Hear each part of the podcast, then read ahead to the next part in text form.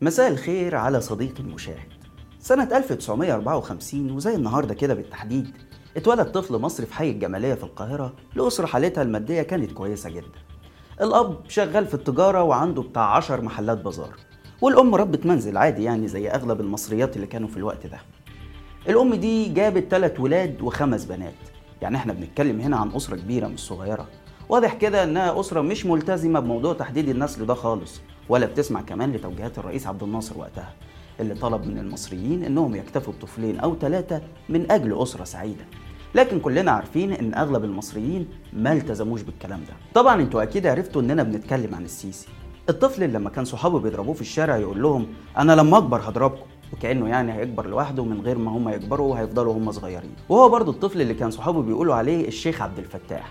عشان كان بيحفظ قرآن وبينصحهم في الدين وحاجات من دي. أبو السيسي بقى شكله كان هارش الليلة دي من بدري فدخل ابنه الكلية الحربية وهنا بدأت شخصيته تتشكل واللي هنتكلم النهاردة عن ملمح واحد بس منها وهو إنه دايما بيستقوي على الضعيف ويخاف من القوي عشان تبقى دي هديتنا للسيسي في عيد ميلاده اللي لسوء حظه بيتزامن كل سنة مع اليوم العالمي للمراحيض.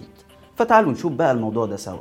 أنا عبد الرحمن عمر وده برنامج الحكاية. فدخل قال مين النتن اللي حاطط الدبوس في الأستيكة؟ فأنا ما ردتش.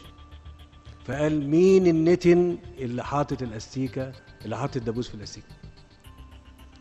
فقلت له أنا يا فندم. قال لي تبقى أنت ظابط كذا. قلت له شكرا ربنا يسامحك. أهلا بيكم. في البداية كده عايزين نسأل سؤال. مين الضعيف اللي السيسي بيستقوي عليه؟ طب مين القوي اللي السيسي ما بيقدرش يرفع عينه في وشه؟ الموضوع ببساطة شديدة جدا يا جماعة إن أي حد السيسي ليه سلطة عليه بتلاقيه بيتقمص كده دور الأسد ويهدد ويتوعد وأنا هعمل وأساوي وهشيله من فوق وش الأرض وغيره بقى من الكلام اللي كلنا سمعناه. بس تعالى بقى لحد تاني السيسي والبلد كلها ليها حق عنده تلاقيه يعمل من بنها. مع احترامنا طبعا لكل أهلنا في بنها ويجر ناعم معاه ويقلب بطة بلدي على رأي محمد هنيدي. يعني تخيل كده معايا مثلا إنه كل شوية يهدد الشعب إنه هينزل له الجيش. عشان يعاقب اللي باني مخالف واللي بانيين على الترع والمسار. وفي نفس الوقت يروح لأبي أحمد اللي هيحبس مية النيل عن مصر كلها ومش هيبقى فيه ترع أصلا الناس لا تشرب منها ولا تبني عليها. يقول له قول والله العظيم ما هضر مصر. لا يا راجل دي اتعلمتها فين دي؟ طب مش هتنزل له الجيش هو كمان ولا إيه؟ ولا مفيش حتى كده تهديد من بعيد؟ أهو على الأقل العيار اللي ما يصيبش بيدوش. ولا أنت أسد على الشعب وفي الحروب نعامة ولا أنت إيه حكايتك بالظبط؟ مسيرة الجنرال العسكري كلها كده بقى. من أول الضابط اللي قال له يا نتن فقام رد عليه قال له شكرا ربنا يسامحك لغاية إدارته للعلاقات الدولية مرورا حتى بموقفه من الإخوان. يعني مثلا لما كانوا في الحكم تلاقيه كان يقول لهم كده ربنا ينصر المشروع الإسلامي. ويطلع يحذر من اللي بيطالبوا الجيش يتدخل يقول لهم الجيش لو نزل انسوا مصر 30 ولا 40 سنة قدام. بس بقى أول ما انقلب عليهم بقى هو الزعيم اللي هو في وجه الأشرار في عز قوتهم. وطلع بتوع المشروع الإسلامي دول كانوا عايزين يحكمونا 500 سنة قدام. لا وايه كانوا واخدين الديمقراطية سلم عشان يوصلوا للسلطة. بس على مين؟ إحنا هننسى نفسنا ولا إيه؟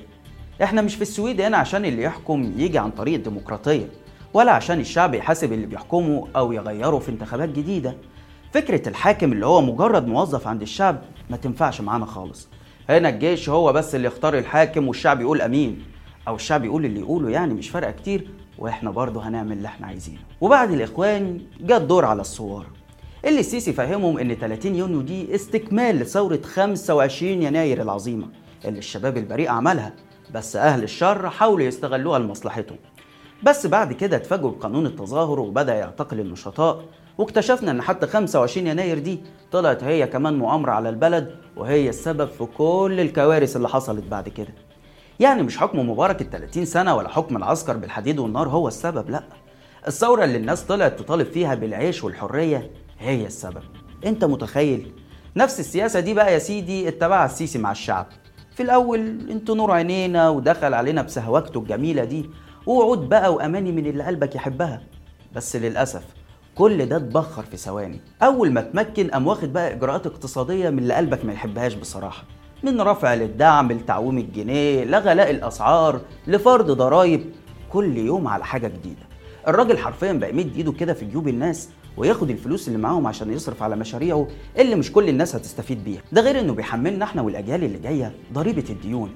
يعني إحنا دلوقتي كبلد بقينا عايشين على الديون من الشرق ومن الغرب ومفيش أي خطة واضحة لتسديدها. بالعكس ده إحنا حتى وصلنا لمرحلة إننا بنستلف عشان نسدد فوائد الديون. فما بالك بقى بالديون نفسها. يديني ويديك طول العمر طب واللي يعترض على أي حاجة بقى من سياسة السيسي؟ المعتقلات والسجون في انتظارك. مش بس كده ده الراجل بيتفنن كمان في إن هو يبني أكبر مجمع سجون في العالم كله. عايز إيه بقى تاني يا شعب؟ في دلع أكتر من كده ولا إيه؟ مجمع سجون أحسن بكتير قوي من حياتنا. ده في إعلاميين تبع النظام من حلاوة السجن قال لك إحنا عايزين نروح نتسجن بقى. انت متخيل؟ المهم؟ نفس الكلام ده بقى في التعامل بره مصر ما عدا حاجة واحدة بس. إن الوش التاني مش بيظهر خالص. هو وش واحد كده بس أليف وطيب السيسي بيوريه للناس بره. وطبعا أشهر مثال على ده هو تعامله مع إثيوبيا اللي مصممة على استكمال بناء السد النهضة من غير ما توصل لأي اتفاق مع مصر أو السودان. الإثيوبيين مش هاممهم حد ولسان حالهم كده بيقول اللي هو اعملوا اللي أنتوا عايزينه مش فارقة معانا. والسيسي قاعد معاهم من ساعة ما ورطنا كلنا التوقيع على اتفاقية المبادئ مستنيهم يتنازلوا ويتكرموا ويتفقوا معانا. وبعدها جاء أبي أحمد لقيادة إثيوبيا وقال للسيسي أنت مضيت خلاص. وما تقلقوش يعني إحنا مش هنضركم واحلف له كمان. من وقتها بقى والسيسي ماشي وراه. طب يهديك طب يرضيك مفيش. طب نجيب أمريكا تحكم ما بيننا. يفتح الله. السيسي ياخد القلم من أبي أحمد من هنا ويجي جري يدينا 100 قلم على وشنا يقول لنا أهو ثورة يناير بتاعتكم هي السبب. هي اللي كشفت ظهر البلد وعرت كتفها كده ودخلت بينا في منطقة أعراض. تخوف أي حد الحقيقة. طب الحق يا سيسي إثيوبيا دخلت في حرب آلية وأبا أحمد محتاس والتجاري بيقربوا من دخول العاصمة. فرصة بقى افرد جناحاتك وخلصنا كده من موضوع السد ده للأبد. وريهم قلب الأسد اللي عمال يشتري أسلحة وطيارات تكفي عشر حروب. برضه طب وريهم الدكتاتور اللي مش راعي حد في مصر. يعني قتل وقتلت سجن وسجنت دعم ورفعت. طب عايز إيه تاني؟ والله كده يا جدعان شكله السيسي زي ما قلنا عامل من بنها. وبدأ يركز على مشاريع إعادة تحلية المياه وتبطين الترع وخلاص. ودي طبعا مشاريع كويسة ما قلناش حاجة والله. بس كل المتخصصين بيقولوا إنها مش هتكون كفاية عشان نتجنب الآثار المدمره للسد فلو حد عارف السيسي مستني إيه يا ريت يقول لنا عشان نخلص من القصة دي. شخصية السيسي الغلبان ده مش بتظهر بس مع إثيوبيا دي حتى مع دول أوروبا اللي كسر عينه بموضوع حقوق الإنسان وحوادث زي تصفية ريجيني. فتلاقيه كل ما يتكلم معاهم يروح مهزقنا إحنا ويقول لهم حقوق الإنسان الأوروبي تختلف عن حقوق الإنسان في بلدنا. مش فاهم أنا يعني مش كلهم بني آدمين ولا إيه؟ وعشان يرضيهم يشتري منهم سلاح بشيء وشويات. ومش بس الأوروبيين ده حتى بتوع دول الخليج اللي ساندوا السيسي في انقلابه ومولوه واللي هو شايفه مش ولة رز. بس لما يجي يتعامل معاهم ما تلاقيش غير سمعا وطاعة. من مشهد الطيارة لما طلع للملك عبد الله يسلم عليه لغاية التصالح مع قطر. عشان الخلايجة يتصالحوا مع قطر فنقوم إحنا متصالحين مع قطر. وفجأة يبقى السيسي وتميم اخوات نفس القصة دي بقى مع أمريكا. الوقت ترامب كان السيسي ديكتاتوره المفضل وكان بيعيش أفضل أيامه. لكن أول ما وصل بايدن للبيت الأبيض والجماعة بتوع الديمقراطية وحقوق الإنسان رجعوا تاني السيسي لونه اتخطف كده وقال لك إحنا خدامين البشوات وراح عامل رشة جريئة كده لمنظمات ومجموعة لوبي في أمريكا عشان تحسن صورتنا قدام الإدارة الجديدة. ويا لسخرية القدر. المعلم سيسي كبير أشقية الدكتاتوريين في الشرق الأوسط أطلق استراتيجية وطنية لحقوق الإنسان وفي ظرف كام شهر بنى أكبر مجمع سجون في العالم كله. تحسوا كده قال الهيئة الهندسية إيه؟ وقف لي كده يا ابني الكباري دي شهرين ولا حاجة واعمل لي سور هنا حوالين الصحراء دي كلها وجهز لي أكبر سجن عشان الناس دي ترضى علينا ما هو الباشا متخيل إن أكبر حاجة دي هي أهم حاجة. يعني أكبر مسجد أكبر كنيسة أكبر عاصمة ماشي. لكن أكبر سجن. يا سيسي أنت كده بتقول للناس إن أنت دولة قمعية. وكمان الراجل بدماغ التاجر اللي مولود في الجمالية ده قال لك اديني بقى السجون القديمة اللي في أماكن حيوية دي أهدمها وأديها لأي مستثمر كده يشوفنا بشوية فلوس. بس هل الكلام ده كله هيخيل على بايدن مثلا؟ والله الله أعلم. أنا ما أعرفش. يمكن السيسي يكون فاهم الراجل الأمريكان أكتر مننا. ويجي عمك بايدن يقول له أيوه كده. خرج شوية معتقلين اعمل انتخابات ظبط الشكل العام كده عشان أعرف أقعد معاك بدون كسوف من الرأي العام والصحافة. وعشان نطلع نقول إننا بنضغط عليك في موضوع حقوق الإنسان ده شخصية السيسي دي بتظهر كمان لما بيجي يقعد قدام مذيع أمريكاني ويسأله بشكل محرج كده عن حقوق الإنسان. فتلاقي وشه يقلب ألوان ويعرق وبعدها يطلب من القناة ما تذيعش الحلقة.